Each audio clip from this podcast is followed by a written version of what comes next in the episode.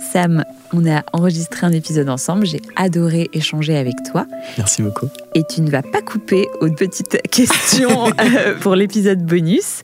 D'abord, j'aimerais que tu me dises s'il y a quelque chose dont tu te souviens qui se serait passé le jour où tu t'es autorisé à être toi-même, c'est-à-dire le jour où tu t'es euh, autorisé à être vraiment non-binaire. Il y a une anecdote qui me vient en tête. C'était le 8 mars il y a un an. J'allais à un cours de twerk et en fait, on a fait une flash mob pour le 8 mars à Châtelet en plus, donc il y avait vraiment beaucoup de monde. Et euh, il n'y a que des meufs dans mon cours de twerk. Et c'est un truc que j'aurais jamais osé faire au début de ma transition. Et du coup, j'ai fait ça, j'ai twerké avec un groupe de meufs le 8 mars et c'était incroyable, c'était hyper chouette. Et je pense que je me suis sentie vraiment à ma place et de me dire bah c'est ok de faire des trucs euh, qui sont pas euh, des trucs de mec.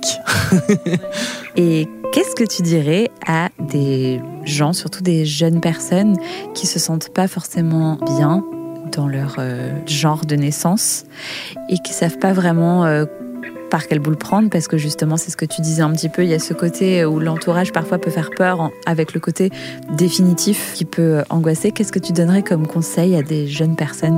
Le premier conseil que je donnerais c'est de prendre le temps. C'est ok de pas savoir c'est ok de pas prendre de décision de suite et c'est ok d'expérimenter.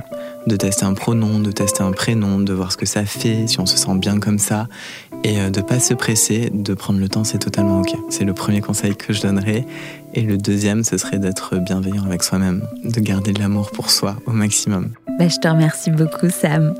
Je te dis à bientôt. À bientôt.